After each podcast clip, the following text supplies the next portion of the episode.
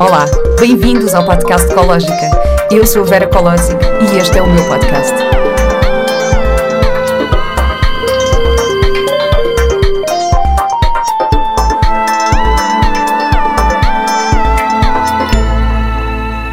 Olá e bem-vindos a mais um episódio do podcast Ecológica. O meu convidado de hoje é o Rui Bizarro, fundador do projeto Simplesmente, com o qual se dedica a dinamizar atividades ligadas ao desenvolvimento pessoal e transpessoal. Vive em Tomar, na Quinta de São José dos Montes, desde 2012, desenvolvendo um projeto de turismo rural e de natureza, equitação natural e centro de retiros e formações. Licenciado em Psicologia Social e do Trabalho, mestre em Psicologia da Saúde e Intervenção Comunitária, é também facilitador de respiração holotrópica e respiração biodinâmica, instrutor de firewalking e guia de meditações. Pai da Eva, de dois anos, tem ainda vários livros publicados. Olá, Rui. Olá, Vera. Olá. Muito obrigada por estares aqui hoje.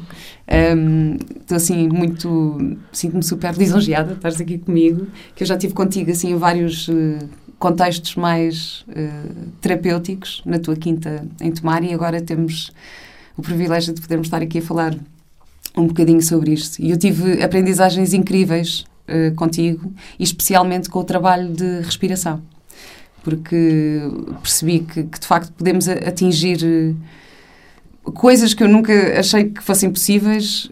Um, e pronto, mas já vamos falar aqui um bocadinho da respiração. Uhum. Antes disso, eu gostava de, de, esclarecer aqui algumas, algumas questões. Obrigado também pelo teu convite, de uhum. receberes aqui.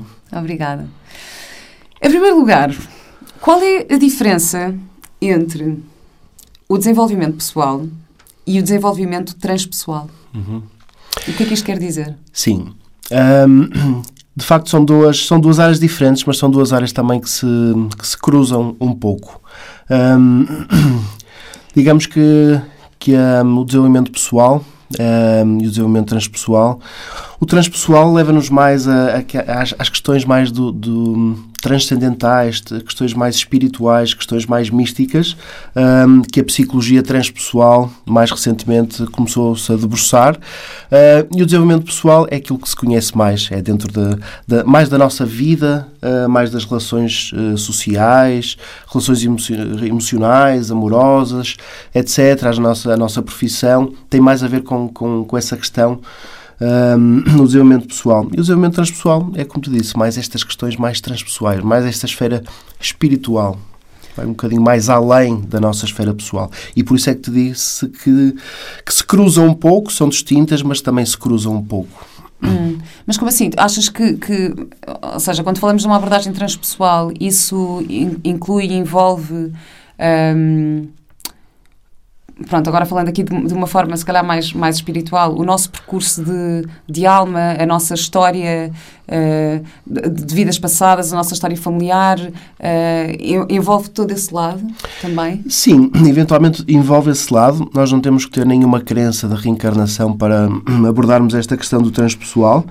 Um, mas eu diria mais que tem a ver assim mais com o nosso propósito uh, verdadeiro de vida. O nosso propósito de vida não é só sobrevivermos e termos um trabalho para podermos uh, pagar as nossas contas no final do mês, não é? Uh, vai um bocadinho mais para além disso e esta, esta proposta transpessoal, esta, uh, este desenvolvimento transpessoal tem mesmo mais a ver com isso, nós conseguirmos uh, perceber qual é que é a nossa, o nosso verdadeiro caminho aqui neste, neste, neste planeta, não é? o, que é que, o que é que viemos aqui fazer, o que é que tem a ver mesmo com a nossa natureza e com a nossa essência, então tem um pouco a ver com, com isso. Uhum. E que não são somente as nossas habilidades também mais profissionais, não é?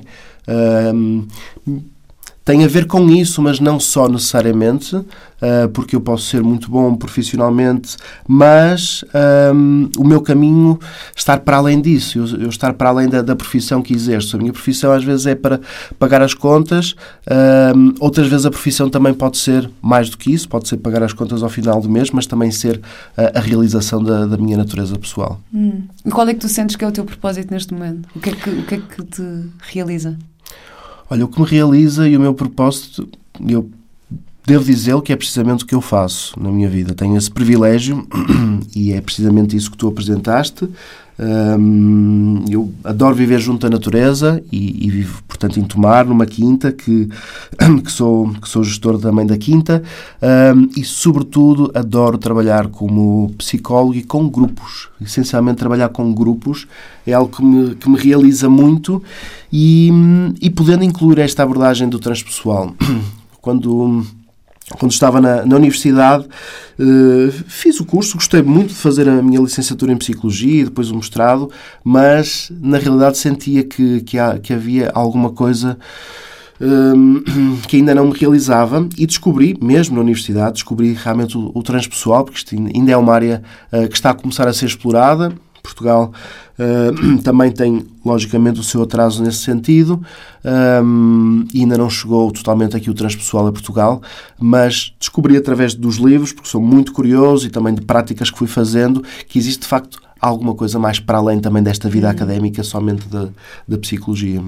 Como é que, como é que uh, a Ordem dos Psicólogos. Uh, ou seja, a Ordem do, dos Psicólogos reconhece esta, esta abordagem mais transpessoal? Ela ainda não é, ela ainda não é totalmente reconhecida, um, esta abordagem da psicologia transpessoal. Um, mesmo dou-te o exemplo da, da psicanálise, que é, uma, que é hoje em dia uma, uma perspectiva totalmente aceite, demorou décadas a que, até que o Freud e até que a psicanálise em si pudesse ser aceite hum. por uma comunidade científica. Um, e está a acontecer também o mesmo aqui com o transpessoal. Ainda não é reconhecida na totalidade, um, porque isto também envolve uma, uma questão bem importante aqui dentro da ciência que é, e que estamos a viver atualmente, que é a mudança de paradigma.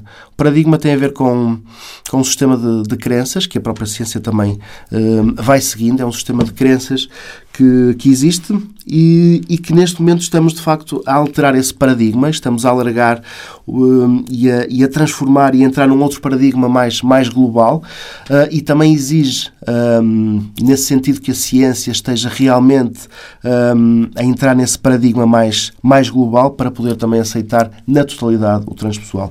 Uhum. Existem, no entanto, algumas pessoas e alguns um, psicólogos e mesmo internacionalmente que, que, trabalham mesmo com a psicologia transpessoal, mas em Portugal, sim, o ponto é esse. Eu, por acaso, eu acho, acho muito interessante, tu, tu facilitas vários retiros na, na tua quinta e tens uh, várias coisas e tens uma, equipa de psicólogos a trabalhar contigo e tu próprio és psicólogo, ou seja, muitas vezes quando nós pensamos nesta Uh, ai, vou para um retiro, as pessoas acham, ei, lá vem o chalalado, uhum. vem os, agora vem os freaks. e, e, e há um bocadinho essa, se calhar, um, vá, o julgamento. Claro que eu estou aqui a generalizar. Uh, e eu acho isso super interessante, não é? Porque tu és psicólogo, portanto, tens essa abordagem e isso não. não uh, ou seja, não, não, desvaloriza o facto de esta, esta parte mais espiritual ser também muito importante para o nosso desenvolvimento. Por isso acho, isso, acho, acho muito interessante e obrigada por fazeres este trabalho, ainda bem. Um, eu queria falar também um bocadinho do teu percurso e queria-te queria -te perguntar o que é que o que é que te levou a partir em busca de ti próprio? Qual é a tua história? Olha, é uma história, já tem uns, uns bons anos, eu neste, neste momento tenho 45 anos, portanto isto começou há mais de há quase 30 anos, curiosamente, há 26 ou 27 anos atrás, como eu disse há pouco, quando eu estava na, na universidade, um, até quando eu estava a entrar na universidade, isto parece, parece assim um, algo muito simplista e parece assim um bocado estranho, mas de facto foi mesmo assim. Eu, eu tinha um, um amigo, um grande amigo meu, que estava a estudar filosofia na altura e, e eu ainda estava eu na altura estava em gestão de empresas. Uh, eu fiz um primeiro ano de gestão de empresas e depois descobri que, que, a minha, que a minha vocação não era para ser gestor de empresas, mas era sim para, para entrar em psicologia. Então, nesse ano de transição, esse meu amigo que estava a estudar filosofia disse-me: Rui, tens que ler um livro. Uh, o, o, livro de, de Nietzsche, uh, Assim Falava Zaratustra, é um livro bem denso e bem pesado, aquele filósofo alemão. Mas, de facto, ler esse livro mudou a minha vida. Mudou hum. mesmo a minha vida. um, isso tem-me acontecido com alguns livros, mas de facto este foi um, um livro que me mostrou muito, muito, muito. Eu, a partir daí, um, eu comecei a, a, a, ter uma perspectiva diferente da vida. Comecei a interessar-me com as desigualdades sociais, com as problemáticas que existiam à minha volta, com as questões das diferentes religiões, os, estes problemas espirituais que existem. Eu comecei mesmo a ter uma, uma grande preocupação com, com as coisas à minha volta e comecei, de facto, em vez de olhar só para fora, comecei a partir daí a olhar para dentro. nessa, nesse ano também uh, foi um ano realmente de, de, grandes mudanças na minha vida. Eu mudei para a psicologia. Um, senti que de facto não era a gestão de empresas e a psicologia foi algo que me chamou muito e, e, e muito honestamente não tanto só para. Não perspectivava só o trabalhar com os outros, mas mais no sentido de me conhecer a mim próprio. Foi a minha grande motivação para mudar de, de licenciatura, foi para me poder conhecer a mim próprio. Um, julgava eu que também na universidade o poderia fazer, e sim, depois de outra forma também o pude fazer, mas foi isso, foi no fundo.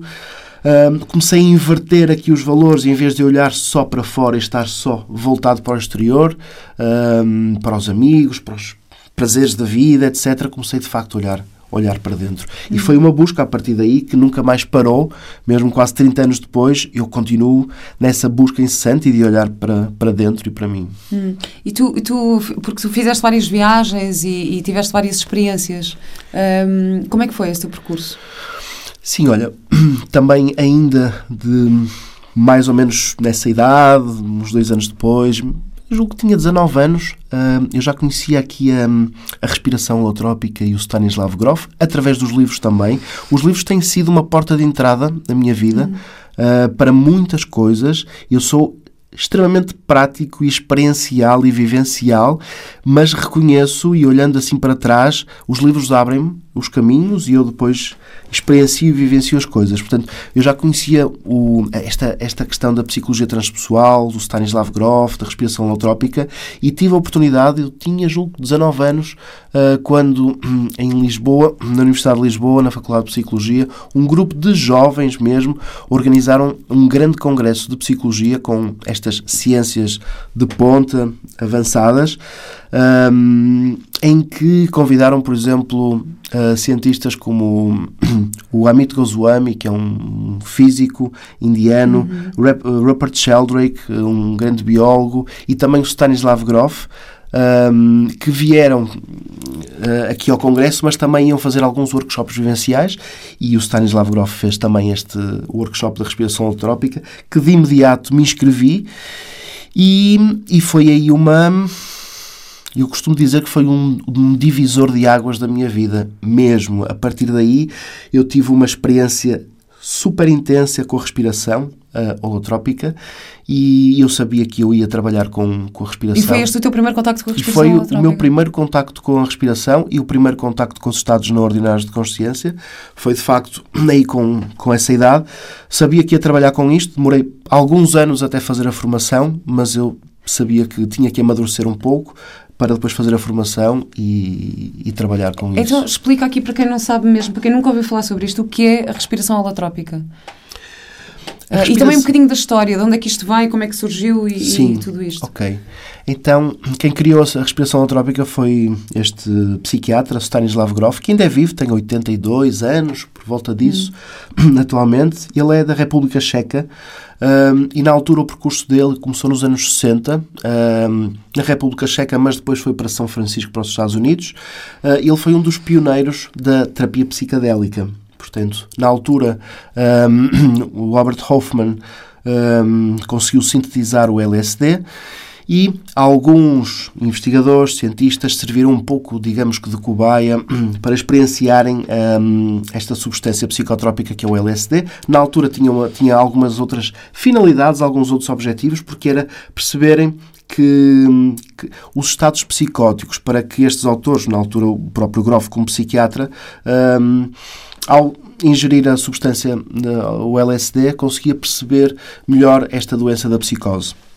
E quando o Groff uh, assim o fez, quando teve a primeira experiência, ele tem isto escrito em vários livros, uh, ele transformou a sua vida uh, porque percebeu que. Um, que isto vai muito mais para além de, desta questão da, da, da, psicose e que tem inúmeros benefícios para, para a transformação do ser humano. Então foi o Groff um dos pioneiros, de facto, desta terapia psicadélica e teve durante quase 20 anos uh, a trabalhar com LSD nos Estados Unidos e foi dos autores, podemos dizer que dos autores pesquisadores que mais casos um, seguiu e observou uh, com LSD, também com psilocibina, mas na altura principalmente com LSD. Até que nos anos 70, na década dos anos 70, para o final, foi proibido nos Estados Unidos o, a utilização do, do, do, LSD, começou a chegar, digamos que ao mercado negro, houve um conjunto de, de, de, problemáticas relacionadas com, com a ingestão do LSD, porque é muito importante onde o fazemos, o contexto, o setting, o contexto terapêutico onde se faz. Um, então começou a haver alguns problemas e os Estados Unidos e depois muitos outros países começaram a proibir um, mesmo, mesmo um, em, questões laboratoriais, uh, o uso do LSD. Então, na, nessa altura, Stanislav Portanto, eram tudo estudos que eram feitos também para, para uh, de facto, uh, tratar condições de saúde mental. É? Cada, sim, situações de saúde mental de, das pessoas e, de facto, com inúmeros benefícios mesmo para, para quem ingeria estas substâncias, o LSD concretamente. No um, contexto certo, claro, é sempre importante dizer. Certo, é importante que é mesmo importante e que faz uma diferença enorme.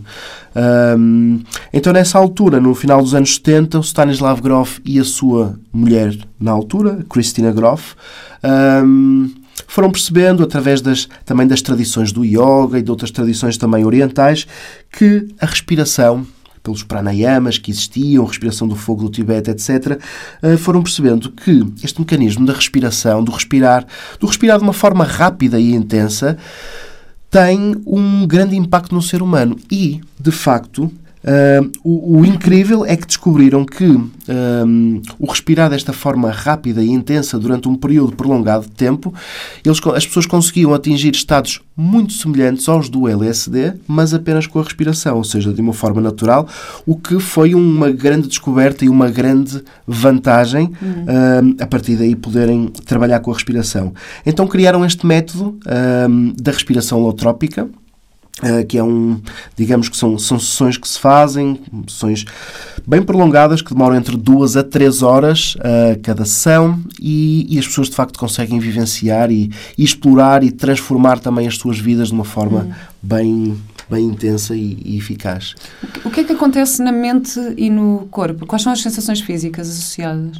Existem algumas sensações físicas, isto é quase. Existem Uh, algo, isto é um processo muito catártico, a respiração holotrópica. E é feita, uh, é feita pela boca? E é feita, uh, não há uma regra. Aí, não, há, não okay. aqui não há uma regra. a respiração holotrópica é muito livre nesse sentido. Pode ser usada a respiração pela boca, pode ser usada pela, pelo, pelo nariz. É curioso que os professores de yoga, que têm muito estas técnicas de respiração, são os que têm alguma dificuldade às vezes em, em fazer a respiração porque querem perceber como é que se faz a respiração, se é pela boca pelo nariz, e de facto é completamente livre. No fundo, o que nós dizemos é respirar de uma forma mais rápida do que o habitual, sem pausas entre a inspiração e a expiração. Ponto final. Um, o que acontecem, existem algumas sensações físicas, alguns, alguns as chamadas tetanias, uh, parestesias, que são formigueiros que temos na ponta dos dedos, das mãos, dos pés, um, podemos sentir alguma tontura, algumas vertigens, etc.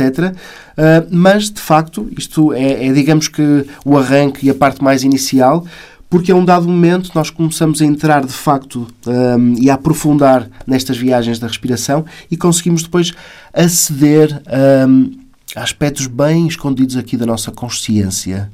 Hum. Um, o Groff tem aqui uma, uma particularidade que fez uma, fez uma grande ou duas grandes descobertas que, que fez uma grande diferença até hoje na, na, na, psicologia, que foi até ao Groff nós achávamos que a nossa consciência hum, apenas era capaz de se lembrar das, do momento do nascimento até ao momento atual.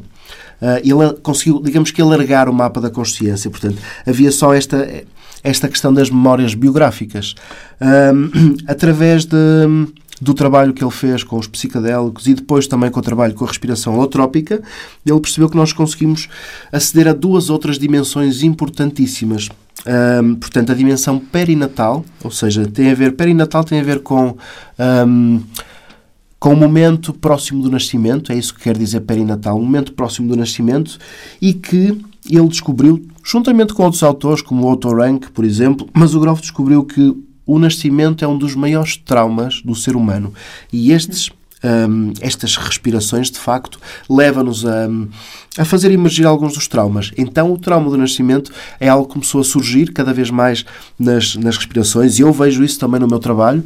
Uh, e nós, de facto, conseguimos perceber que a forma como nós nascemos tem um impacto muito grande e uma influência muito grande na forma como nós somos atualmente. Claro que nada disto é linear, mas de facto existe uma, uma tendência muito grande. E ele estudou e fala-nos nisto, isto daria para falarmos aqui durante imenso tempo, mas um, ele estudou, percebeu que existem quatro, quatro fases do nascimento, etc., um, e que de facto podem explicar muito da forma como nós somos. Hum. Só para dar aqui um pequeno exemplo e para não nos focarmos nisto, temos algo mais que falar. Existe aquilo que ele fala na, na, segunda matriz, por exemplo, quando o canal do útero ainda, da mãe ainda está fechado e, e, começa a haver um sinal de alarme para a criança sair um, do útero, mas o canal está fechado. Ou seja, se a criança ficou, um, teve uma, uma influência muito grande nessa matriz, um, nesse momento do no nascimento, isso pode fazer com que a pessoa seja um pouco mais dada às depressões, pessoas demasiado pessimistas que não, que não veem uma luz ao fundo do túnel, simbolicamente, podem ter ficado demasiado tempo nessa matriz em que o canal do útero estava fechado. Como eu digo, reforço, nada disto é linear, mas tem uma. Um, diz-nos muito da forma como nós somos. Uau. E então estudar essas, essas matrizes e percebê-las, de facto, isso para mim também, na minha vivência como pessoa, um, o perceber. Um, estas questões do nascimento fez-me fez mudar muita coisa.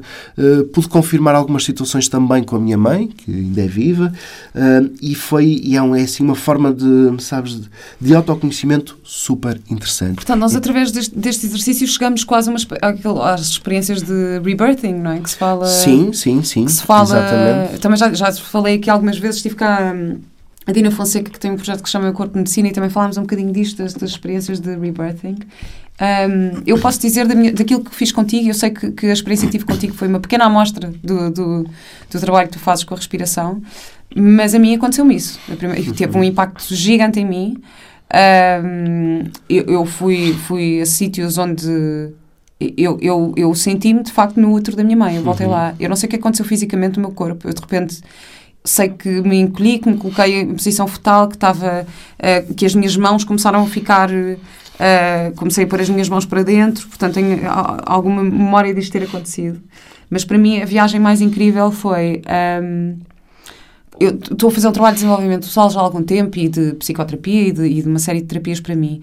E, e um, racionalmente. Uh, já perdoei a minha mãe, não é? Eu uhum. acho que uhum. todos nós temos questões familiares e questões com, com, as nossas mães e com os nossos pais. E racionalmente, e, e, porque eu sei que cada um faz o melhor que pode com os recursos que tem. Então eu sei que, claro que uh, a minha mãe fez e faz o melhor que pode.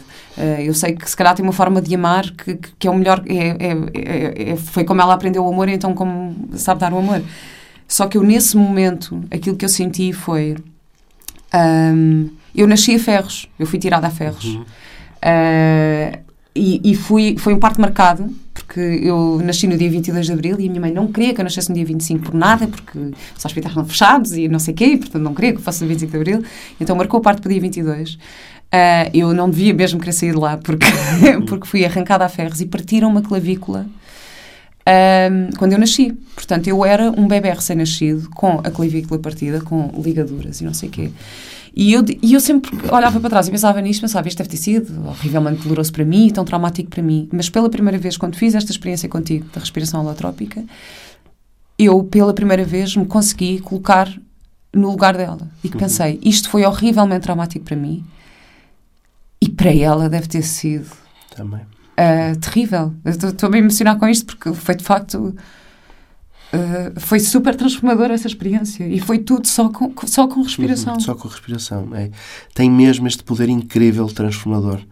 Um, é um processo super simples, super simples, mas de facto com um poder enorme. E claro, e... eu, eu devo dizer que acho que também isto aconteceu e senti-me super segura, porque claro que estavas lá, estavas lá tu e a tua equipa e foi, foi super importante para mim isso, não é? E ter esse apoio e sentir-me... Uh, e depois tive uma experiência também muito animal, eu vi muito, vi Uh, eu transformei-me num animal. Uhum. Eu, eu, tive muito. Tive assim imagens muito, muito claras, mas que de facto foi assim um ponto na minha vida que, que, uh, que mudou. Houve mesmo qualquer coisa aqui que, que mudou muito. Uh, especialmente a minha perspectiva de, da minha relação com a minha mãe. Uhum. Portanto, foi uhum. mesmo. e dessa, dessa experiência de nascimento. Uh, foi super uh, impactante e importante. Obrigada por isso, Rui, por teres proporcionado esta experiência. Para te dizer, é, foi uma das descobertas uhum. de, do, do Stanislav Grof, foi esta dimensão destas memórias da nossa consciência perinatais, mas ainda há uma outra dimensão que ele descobriu, que, que, são uh, as chamadas memórias transpessoais, a dimensão transpessoal. Uh, Torna-se ainda mais desafiador conseguir pôr em palavras tudo isso, mas no fundo ele foi percebendo que nós, ao acedermos a estes estados não ordinários de consciência, com os psicadélicos, com a respiração holotrópica e outras formas também possíveis, nós conseguimos também uh, entrar em níveis uh, transpessoais. O transpessoal é tudo aquilo que que vai para além da nossa personalidade, do nosso ego, do nosso corpo, dos nossos cinco sentidos. Um, são estados transcendentais, estados espirituais. Eu sei que isto às vezes estes nomes até têm alguns preconceitos, mas de facto eu vejo isso pela minha prática uh, com, com os meus clientes, que, que há pessoas que não têm qualquer tipo de sintonia com este tipo de realidades, com este tipo de dimensões uh, espirituais, com estas questões, por exemplo, que tu falaste de, do animal, de sentir um animal, isto no fundo vai, tem a ver com, com, com, a tradição do xamanismo, essas coisas. Portanto, muitos clientes não têm nada a ver com esta linguagem e que no final me dizem eu como tu disseste, eu fui um animal, eu estive, pessoas que até nem acreditam na reencarnação, por exemplo, e ninguém tem que acreditar nisso, mas que se sentem, por exemplo, olha, eu vi-me numa outra vida, num outro momento cultural e histórico completamente diferente, e o importante disso é que não é só a mera curiosidade de se verem, o importante é a questão terapêutica que está por trás, porque o verem-se nesse momento conseguiu explicar muito daquilo que eles são uh, na, no, no, momento uh, atual e, e, conseguiram se melhorar nesse sentido. Imagina um, o medo profundo que têm da água. Uh, às vezes pode ter a ver com uma situação de facto antiga, hum. para além da nossa biografia, um, um, um, grande trauma relacionado com a água, ou uma morte, por exemplo, relacionada com a água, que a pessoa às vezes nesses momentos consegue aceder e isso consegue transformar depois muita coisa. Não é só pela curiosidade de ir lá atrás ou isto ou aquilo, mas uh, porque de facto consegue transformar tudo isso. Hum, uau, é incrível. Queria-te perguntar, porque de facto é isto, nós atingimos estados alterados de consciência. Existe algum perigo, alguma contraindicação em relação a isso? Existem várias contraindicações, sim. Um, nós tentamos fazer aqui uma, um rastreio, uma seleção daqui das pessoas. Há pessoas que Olha, por exemplo, uma mulher grávida, eh, à partida não deverá fazer, e isto porque é um processo catártico, como eu te disse, também é um processo físico, eh, em que as pessoas podem se espernear, podem ter que, que, que se mover muito, e portanto pode ser perigoso para uma, uma mulher grávida. Uh, mas há situações, por exemplo, que tenham pessoas que tenham problemas severos cardíacos, também pode ser uh, é uma contraindicação. Uh, existem algumas questões, até mesmo psicologicamente, não é apropriado para pessoas que estejam a passar, pelo menos no momento, por um período extremamente difícil e que estejam desequilibradas. Estes estados alterados de consciência, temos que ter atenção a esses momentos nessas pessoas. Não quer dizer que o trabalho não possa ser feito até posteriormente, mas há de facto momentos que podem ser delicados para a vida de uma pessoa, isso não deixa de ser uma contraindicação, às vezes até pessoas, tem que ser tudo avaliado com o cliente antes, mas por exemplo, até às vezes pessoas que tenham hum, glaucoma, porque pode fazer aumentar a tensão ocular, hum, até diabetes também, porque aumenta a concentração de açúcar no sangue, a respiração rápida. Há vários aspectos que podem ser contra, uh, contraindicação, mas por isso é que deve ser tudo avaliado antes. Portanto, isto é daquelas coisas tipo não façam sozinhos em casa. Não façam sozinhos em casa, sim. Pelo menos a respiração holotrópica não devemos fazer sozinhos. Uh, nem muito menos. Por, isso, por exemplo, nunca poderia fazer um trabalho destes online, porque não é possível. Uma coisa são trabalhos de respiração, em que nós respiramos ou aprendemos a ter mais capacidade respiratória, está tudo bem. Este tipo de trabalhos terapêuticos de respiração, onde levamos a estados não ordinários de consciência, a presença de, de uma pessoa com experiência é super importante. Claro. Super importante. Até porque, imagina, uh, estás a fazer uma respiração destas, sozinho. Tens um problema já de, vamos imaginar, um problema de, de abandono. Sentes. Há qualquer coisa de abandono na tua vida. Tens esse tema. Uh, estás sozinho, esse tema vem. Isso vai reforçar, pode ser mais traumático porque de facto estás abandonada, estás sozinha. Hum. Portanto, há coisas que, que são mesmo importantes ter a presença de alguém, além de um trabalho que nós também fazemos, um trabalho corporal. Parece uma massagem, mas não tem nada a ver com massagem, é um trabalho corporal focalizado que nós fazemos uh, e que é bem importante às vezes para uh, ajudar em algumas tensões que vão ficando no corpo e é um trabalho complementar que se faz, portanto a presença de um facilitador é fundamental aí nessas situações, não façam sozinhos. Isto, e é feito um, ehm, sempre em grupo ou, ou, também fazes isto uh, Isto pode ser feito individualmente também. Nós aprendemos aqui na escola de Grof Holotrópica que podemos trabalhar individualmente ou em grupo, mas também sabemos que trabalhar em grupo tem um impacto diferente, tem, tem maior impacto trabalhar em grupo do que individualmente. Há outras dimensões que se conseguem, de facto, atingir uh, em grupo que não se conseguem tanto individualmente. Mas há pessoas que optam, decidem fazer o trabalho individual e está tudo bem, e o trabalho é feito e o trabalho é produtivo também, mas sabemos que em grupo tem esse grande, grande impacto. Às vezes o facto, para algumas pessoas pode ser uma interferência, sentir que uma pessoa ao lado está a chorar, mas para outras pode ser um... pode explotar realmente também uh, outras emoções na pessoa que está a respirar e... Hum. E pode ser, portanto, e é por isso que, é, que se cria essa sinergia no grupo que, de facto, é, torna-se produtivo fazer em grupo. Qual é, e qual é a diferença? Tu falas também na, na respiração biodinâmica. Sim. Qual é a diferença entre a respiração holotrópica e a respiração biodinâmica? É, no fundo estamos a trabalhar com respiração, de facto, é o ponto-chave, é a respiração. Mas a, a, a, respiração biodinâmica é um outro, é, foi uma outra formação que eu, que eu, que eu fiz e é um, outro trabalho que eu faço também com a respiração, que gosto muito de o fazer, mas é uma abordagem bem diferente. Um, enquanto que no, na, na holotrópica nós temos uma abordagem muito neutra mesmo. É importante que seja uh, a própria pessoa, participante respirador, a fazer o trabalho e é ele que faz de facto o trabalho. Nós na respiração biodinâmica intervimos mais, uh, intervimos mesmo mais no sentido de de tocar em alguns pontos do, do corpo da pessoa em que nós podemos sentir que podem estar um pouco mais bloqueados. Um, isso ajuda de facto no processo, mas ajuda.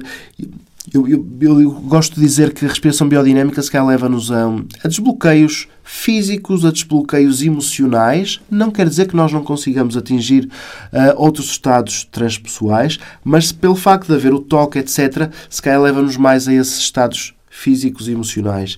A holotrópica, por ser mais neutra e por nós nem sempre termos que, que, que, tocar na pessoa, etc.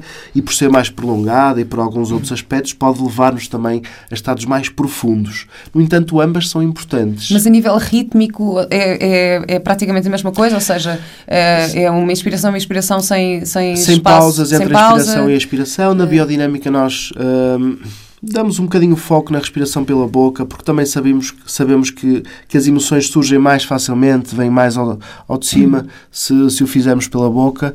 Uh, lá está, é, é mais interventiva a biodinâmica e a holotrópica é muito menos interventiva e também por isso se calhar conseguimos ir atingir níveis mais profundos. E a biodinâmica, pronto, se, se, existe de facto essa intervenção de fora, também não dá para fazermos sozinhos em casa. Também não é aconselhável fazer em casa. Claro. Aquilo que se conhece, que falaste há pouco do renascimento, o rebirthing, um, podemos dizer, embora seja bem diferente, mas vai mais de encontro, a biodinâmica vai mais de encontro ao rebirthing uh, do que propriamente, por exemplo, a holotrópica. Ah, é? É, é ah. mais, mais. Uh, a respiração biodinâmica também Uh, embora não, não seja bioenergética, a análise bioenergética é algo bem. é uma formação assim bem prolongada, etc. Mas existem alguns exercícios inspirados na bioenergética que nós também usamos na respiração biodinâmica, que às vezes são os exercícios iniciais que preparam a pessoa para, para a respiração em si. Uh, portanto, tem, tem de facto uma outra estrutura e uma outra forma de, de se trabalhar a biodinâmica. Hum. E, e achei incrível que tu agora estavas a dizer, bom, quando o participante, o respirador, somos todos respiradores. Somos todos respiradores, é eu acho assim, somos todos respiradores. E, e, não pensamos nisso, não é? Muitas vezes não temos essa, essa consciência, mas respiradores somos todos. Claro, somos todos respiradores, mas pronto, naquele momento é a pessoa que claro. está a experienciar a, experiência, a respiração em si, não é? A ter a vivência da respiração. Claro. E, e, por exemplo, um, estávamos a falar há bocado das contraindicações. Uma pessoa mais ansiosa. Ah, aliás, essa análise antes de começar, imagina, tu antes de fazer fazeres um, um retiro de respiração holotrópica, tu uh, falas com os participantes, fazes uma, um, uma pequena avaliação do seu estado para conseguir Sim, perceber se as uma... pessoas estão ou não capazes de fazer? Uh, as pessoas têm todas que, hum, quem nunca fez pelo menos, não é? Têm todas que preencher uma ficha médica em que, hum. que vai, vai tentar perceber se existem ali algumas situações e, de facto, quando as pessoas referem que existem algumas situações, nós temos que falar com, com a pessoa e perceber o que é que está ali por detrás.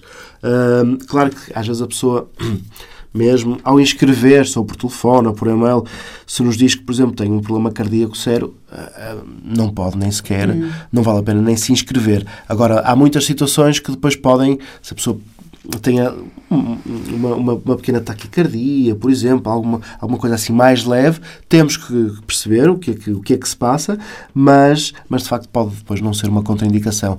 Mas é, tem que ser tudo avaliado antes de, de facto. Qual é o efeito numa pessoa ansiosa?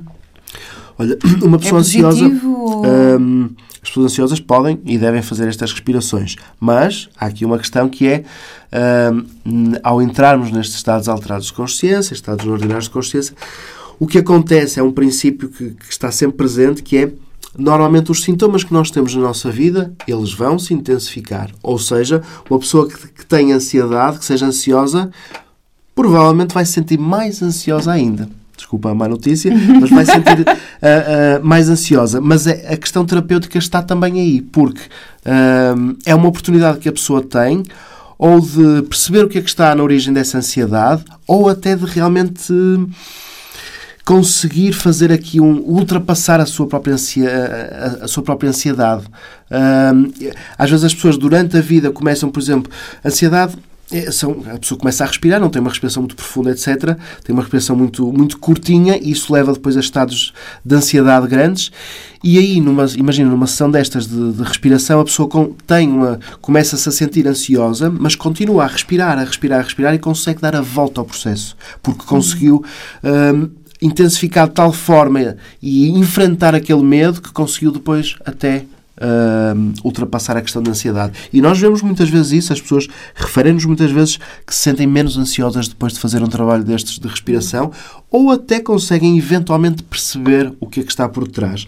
Nós também costumamos dizer, e isto é importante, nós nem sempre temos que perceber tudo o que existe numa, depois de uma sessão de respiração ou destes, da entrada destes estados alterados de consciência. Nós nem, nem sempre conseguimos perceber tudo racionalmente. Isso também não é importante. Importante é isso que tu próprio há bocado estavas a referir, às vezes a sensação de nos sentirmos melhor, sentirmos mais aliviados, uhum. sentirmos mais conectados, mais soltos, isso por si só é excelente para nós, sem termos que racionalizar tudo.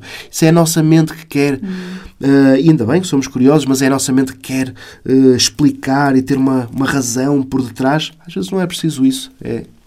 Uh, permitir que, que, de facto esses benefícios surjam, mas não temos que, que perceber tudo. E já, e já, já tiveste situações, acontece, sei lá, uma pessoa, as pessoas desmaiarem ou assim, porque eu, eu lembro-me, não é, de, de ficar. Um, ficas uh, lightheaded, não sei como é que se diz isto em português, tipo, ficas meio tonto, com uhum, aquela tontura, sim. Uh, porque, porque, estás a oxigenar demasiado Exatamente, o cérebro, não é? E eu até me lembro de depois, quando, quando acabámos, de vir cá para fora e de olhar para a natureza e para as árvores e de repente estava tudo a respirar comigo. Uhum. Foi incrível, porque eu estava mesmo a ver. Vês melhor, não é? Vês eu estava mais a ver, claro, mais intenso. Mais... Eu, eu, conseguia sentir as árvores a respirarem. Eu conseguia ver as folhas, o movimento das folhas, uhum. tudo. Uma, com uma clareza uh, muito maior. Por isso é que o Groff percebeu que isso uh, a respiração leva-nos a estados semelhantes aos dos psicadélicos, porque isso até quase que, que parecem aquilo que se diz na literatura, das, das descrições da, dos psicadélicos, de facto, tem mesmo estas semelhanças. Parece que, as, que a natureza fala connosco e que, e que, nos sentimos conectados com a natureza. De facto, leva-nos a, a, a, a, coisas bem semelhantes aos das, das experiências psicadélicas. Mas, desmaiar, respondendo. Sim. Nunca vi ninguém a desmaiar. O que acontece, e isso foi aquilo que eu falei há um bocadinho nos sintomas tu me perguntaste físicos, uh, sim, existem tonturas, existem náuseas, existe uma sensação às vezes de fraqueza em alguns momentos, mas também por isso é que se faz esta respiração. Estamos deitados, uh, não deixamos que a pessoa, a meio da, da sessão, uh, saia, que vá lá para fora e que termine a experiência. Portanto, temos todo um tipo de cuidados para um, evitarmos esse tipo de coisas, que a pessoa esteja de uma forma intensa a respirar e depois de repente quer ir à casa de banho e vai lá fora, aí sim pode ser mais uh, desafiador e sentir-se com mais fraca e ter, ter essas situações. Mas tendo em conta algumas, algumas questões uh, que nós usamos e que se devem usar, naquilo que nós aprendemos, uh, essas questões ficam ultrapassadas assim, sim. Uau, isto é todo um tema incrível e uma ferramenta maravilhosa. Espetacular. Olha, tu és também instrutor de firewalking. Uhum. Um, já tive aqui alguns, por acaso, já tive. Uhum. tu acreditas que qualquer pessoa tem a capacidade de, de, alterar a sua mente ao ponto de ser capaz de fazer isto?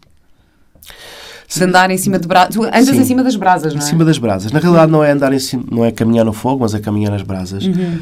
Um, qualquer pessoa tem essa, essa possibilidade, capacidade, desde que seja bem preparado, não é? Uh, isso é, isso é, é, o que faz a diferença de, de conseguirmos passar, caminhar nas brasas e não nos queimarmos, ou conseguirmos passar, ou correr, ou andarmos desajeitadamente e queimarmos. Portanto, havendo uma boa preparação, sim, as pessoas estão, e se estiverem motivadas, podem e devem fazer. Um, aqui a questão do firewalking, eu, eu, gosto muito também desta da área do xamanismo, de, de muitas questões ligadas ao xamanismo, que também me, me chama muito. Um, e de facto o firewalking foi uma foi assim um ritual que me que me chamou verdadeiramente e que me ajudou muito também em processos também de transformação pessoal. Eu tudo aquilo que faço, eu costumo dizer isto também, que é tudo aquilo que eu faço uh, em grupo, com os meus uh, clientes, com os meus retiros, foi tudo aquilo que também me ajudou a mim próprio. Uh, eu fiz muitas coisas e muitas formações e muitos workshops e, e, muitos deles podem ser válidos, mas não são a minha linguagem, não me ajudaram a mim, podem ajudar outras pessoas uhum. e eu de facto faço aquilo que me ajudou a mim. E o firewalking também me ajudou a perceber que de facto esta questão que nós temos. Nós somos condicionados muito pela nossa cultura, pelo nosso processo de socialização, dos pais, família, amigos, etc. E colocam-nos às vezes crenças que são completamente uh, castradoras, que são limitadoras na nossa vida. E de facto o firewalking fez-me, uh, demonstrou-me que, que, nós conseguimos ultrapassar muito dessas crenças e que muito disso são apenas crenças, são mitos que nos colocam na cabeça e que nós passamos a acreditar verdadeiramente e não tem que ser necessariamente assim. Dizem-nos que andar no fogo, que andar nas brasas faz-nos. Nós queimamos e não tem que ser necessariamente assim. A ciência também explica alguns aspectos que faz ou que nos permitem dizer que saber que nós não temos que nos queimar. Ainda assim, nós achamos que nos queimamos. Sim, eu também eu li isso no, no livro do Joe Dispenza, no uhum. You Are the Placebo. E ele também fala sobre isso, que fala uh, sobre, por exemplo, os, aqueles jovens na Índia, os faquirs, uhum. que engolem vidro Sim. e que também fazem uma preparação mental e que, quer dizer, uma coisa que nós pensamos, não, impensável uhum. engolir vidro alguma vez, não. Uh, e é incrível, eu fiquei fascinada com estas histórias de, de uhum é, é mesmo possível. Aliás, na verdade, eu sou uma prova viva de que é possível. Fizeste já coisas... algum firewalking? Não, firewalking não, mas é, noutro tipo, noutras coisas, uhum. que é, uh, eu, eu tinha muitas alergias alimentares, mas não comia nozes, não comia. Uh, eu tinha mesmo uma reação física muito uh, profunda, começava a inchar, a ficar sem respirar e não sei o quê. E, fi, e, e, li o livro da Joe Dispenza. E depois falaram também que, que eu podia fazer um, quiroprática para melhorar. E então aliei as duas coisas. Primeiro fiz um tratamento de quiroprática e depois convenci-me de que não era alérgica. Uhum. E hoje em dia como tudo. Ainda ontem eu estava, uma amiga minha foi à minha casa e eu estava a comer um bolo com nozes e ela, Vera, isto é impressionante. Como é que estás a comer nozes? Porque ela lembra-se de mim a comer uma noz e a ter uma reação à noz. E eu, é incrível, agora já consigo fazer isto. Já consigo, já não, porque já não tenho medo, porque eu, depois aquilo era uma coisa que foi. Eu tive uma reação uma vez. Mas qualquer coisa que eu comia, Uhum. eu já tinha medo, já sofria por antecipação pelo medo da reação que eu ia ter e o que é que ia acontecer fisicamente em mim. E então isto era todo um processo Sim. que eu desfiz e que agora consigo É comer estas coisas. É, nós- a nossa mente é incrível, é, é mesmo poderosa para o bem e para, para, para o mal, não é? Porque nós, nós somos influenciados por ela e criamos e criamos pensamentos e crenças, etc., que nos bloqueiam totalmente a nossa vida. E quando desconstruímos, como tu disseste muito bem, de facto conseguimos nos libertar de, de tudo isso. E sim, caminhar no fogo, caminhar nas brasas é possível, desde que haja uma preparação, também não é fazermos sozinhos e sem experiência, mas de facto. hum, com a devida preparação é possível e desbloqueamos aqui muitas coisas, porque depois, no fundo, é aquilo. O simples passar nas brasas num momento só. Fica-nos aqui gravado de tal forma dentro do nosso corpo, não só na mente, mas no corpo, que nós conseguimos automaticamente ah, levar isso para outras coisas da nossa vida, ok? Se achamos que não iríamos conseguir correr ou comer nozes, como tu disseste, ou seja o que for, nós cá conseguimos mesmo fazê-lo, claro.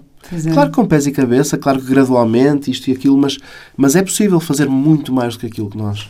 Como é que tu, tu passas esses valores à tua filha? Como é que consegues? Ela ainda é muito pequenina, tem É. dois anos, não é? Ainda tem dois anos, mas, mas sim, ela tem estado connosco, vai fazendo muitas das coisas que nós fazemos. Nós, eu trato, tenho cavalos no- na, na quinta, onde, onde vivo, e ela, desde os 10 dias de idade, por exemplo, vem dar de comer connosco aos cavalos. Aquilo é uma equitação natural, portanto, eles nem, são, nem estão estabulados, vivem em manada num, num prado livre, portanto, vem, tem feito muitas coisas. O futuro está aqui a, a- a passar. Olha, essa é, uma, essa é uma que por acaso eu tenho, que eu tenho imenso medo de montar a cavalo, mesmo. É uma coisa. E isto, e isto, e isto é uma crença de uma coisa que a minha mãe me dizia quando eu era Uhum. pequena, porque ela dizia-me: Ai não, filha, olha que o super-homem caiu do cavalo e ficou tetraplégico. isto é horrível, mas eu lembro dela me dizer isto. E eu fiquei, ganhei um medo e depois fiz uma personagem que montava a cavalo. Eu tinha que montar a cavalo. E tive umas aulas de equitação e eu em cima do cavalo, assim, cheio de medo. Mas quando eu entrava em personagem, eu não tinha medo. Eu, eu, criei, eu criei processos em mim e depois também, depois também é engraçado porque há algumas coisas que eu agora percebo que têm muito a ver com a PNL, por exemplo, com a programação neurolinguística, que é a modelagem, aquela coisa de. Eu fui observar um cowboy, conheci um cowboy, e então fui ver como é que ele fazia e comecei a imitar fisicamente aquilo que ele fazia e aquilo ajudava-me a não ter medo de montar a cavalo. Ah, e, e agora não monto desde essa altura, aliás, voltei a montar, houve um dia que montei e, e fui outra vez, eu, eu Vera, com a minha consciência, tenho medo, mas se eu usar este recurso da personagem já consigo. É muito estranho, tipo, de repente parece que, sim, de facto temos esse, temos esse poder. Olha, outras coisas, outra coisa que tu fazes é, é as guias de meditação também. Sim, Quais são os tipos de, de, medita de meditações que facilitas?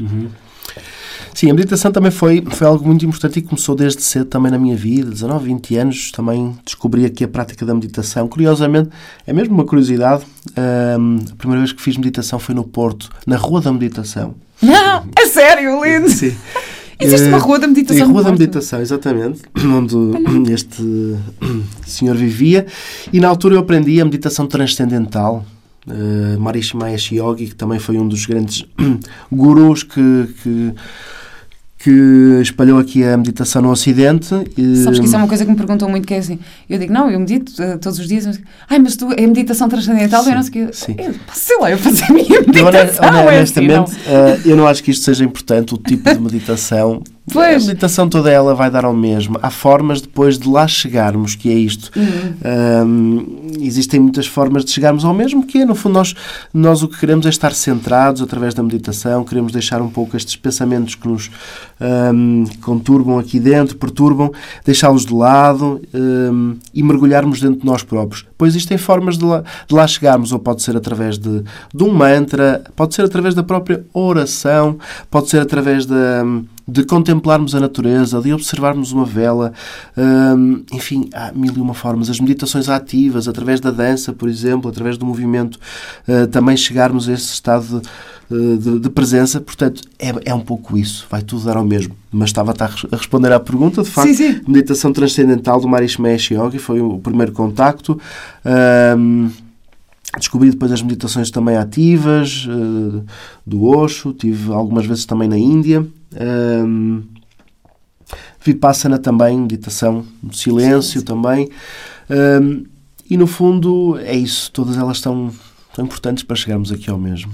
O Osho que é, que é um é, é uma, uma, pessoa um bocadinho controversa, não é? Muito controversa, é sim. Muito muito controversa. controversa. E mesmo também dentro do meu sistema de valores também é muito controverso.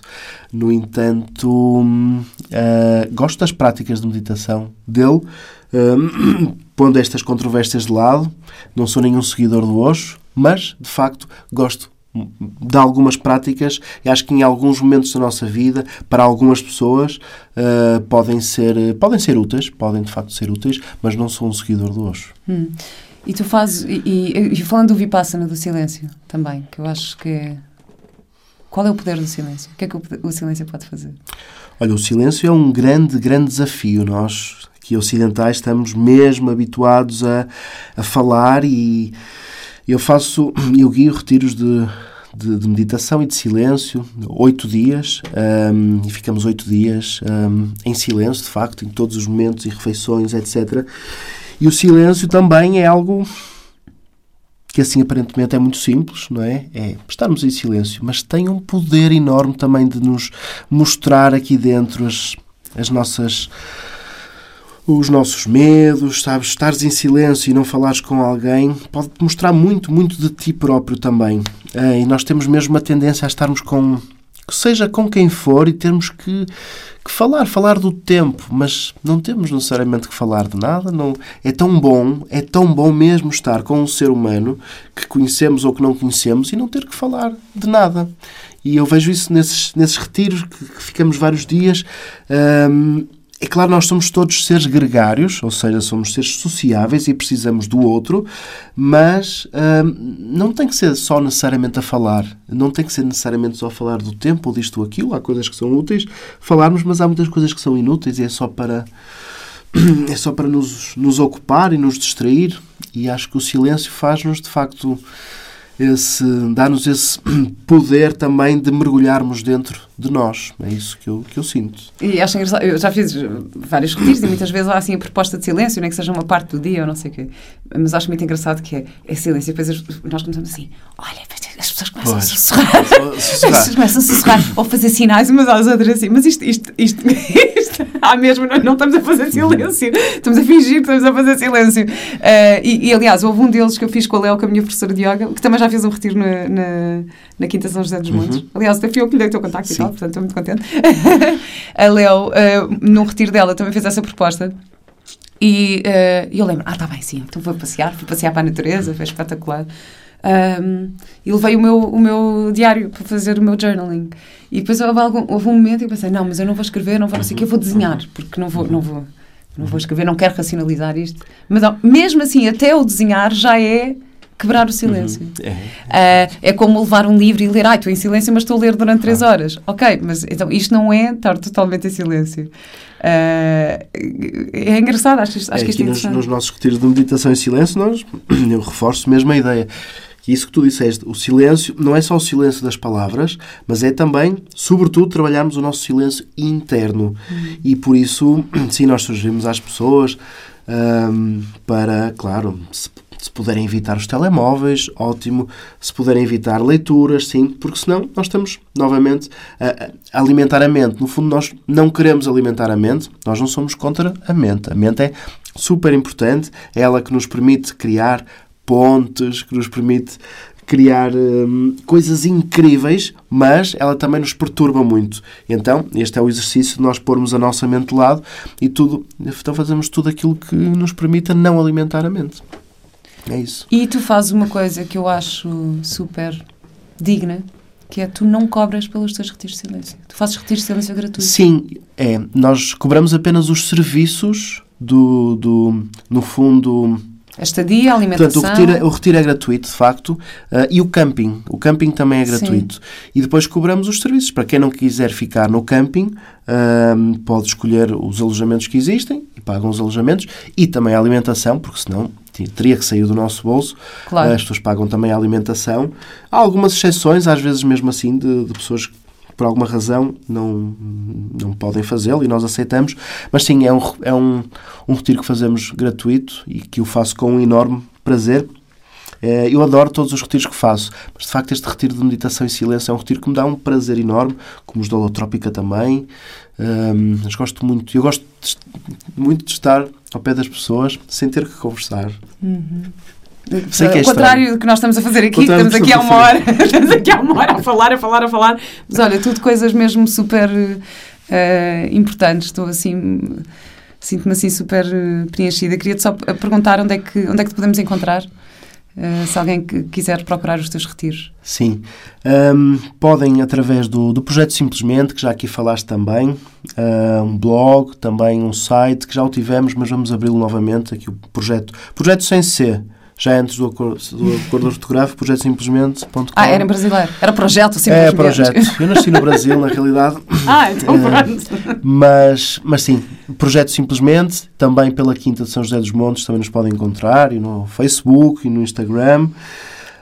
Um, e basicamente é isso. Sim, a Quinta São José dos Montes, para além de tudo isto, é também um ótimo sítio só para ir e ficar. Aliás, eu já fui, já fui para lá com o Mateus também e ficámos só lá um dia porque é ao lado da barragem de. Sim, da, da Albufeira de Castelo de, Bode, de Castelo de Bode. Um portanto, minuto de carro, sim. É, aquilo é, é, um sítio lindíssimo, a vista é lindíssima e, e recomendo totalmente. Uhum. Um, Rui, muito obrigada. Só tenho aqui a última pergunta para ti. Obrigado. Que é a minha pergunta de sempre, que é qual é a tua ecológica de vida? Minha ecológica de vida. Olha, a minha ecológica de vida se calhar é algo que é aborrecido. Mas eu tenho descoberto que as rotinas é aquilo que me dá mais disciplina, sabes? Eu adoro acordar às 5 da manhã, deitar-me às 9, 10 da, da noite. E este, as rotinas, a disciplina, é aquilo que, que me disciplina a vida, eh, de facto. Eh, claro que às vezes não dá para cumprir, não tem problema também, mas eu noto que à medida que eu vou cumprindo com estas rotinas, com estas disciplinas, eu torno-me cada vez mais disciplinado. E, e, e, disciplinado também me permite me sentir mais livre ao mesmo tempo. Parece uma contradição, mas uh, o facto de eu me sentir disciplinado, eu, eu, estou mais livre. Eu não, não me sinto tão preocupado com, com as coisas porque cumpro com as coisas através da, da disciplina. E tens algum, alguma dica para, para, para quem acha que não tem disciplina ou que não consegue ser disciplinado? Nós só não conseguimos ser se não, se não quisermos, não é? é? É possível sermos disciplinados, claro que sim, mas a dica é, é sermos persistentes, haver motivação e haver persistência. Acho que é mesmo só isso. E custa, no início, é quase como fazermos exercício físico. Vai-nos custar no início, mas a uma da altura é prazeroso. Depois torna-se prazeroso porque tu vais cumprindo com, com essa rotina, eh, vais persistindo. É preciso um grande trabalho de persistência, não há dúvida que acho que é aí o ponto. É persistir, persistir, persistir e a um dado momento as coisas é um caminho que se abre e e que, e que traz benefícios. Pelo menos para mim, não quero dizer que isto seja para toda a gente. Para mim, é esta a minha ecológica. Muito, muito, muito, muito obrigada, Rui. E, Obrigado, Vera. E até breve. Até breve.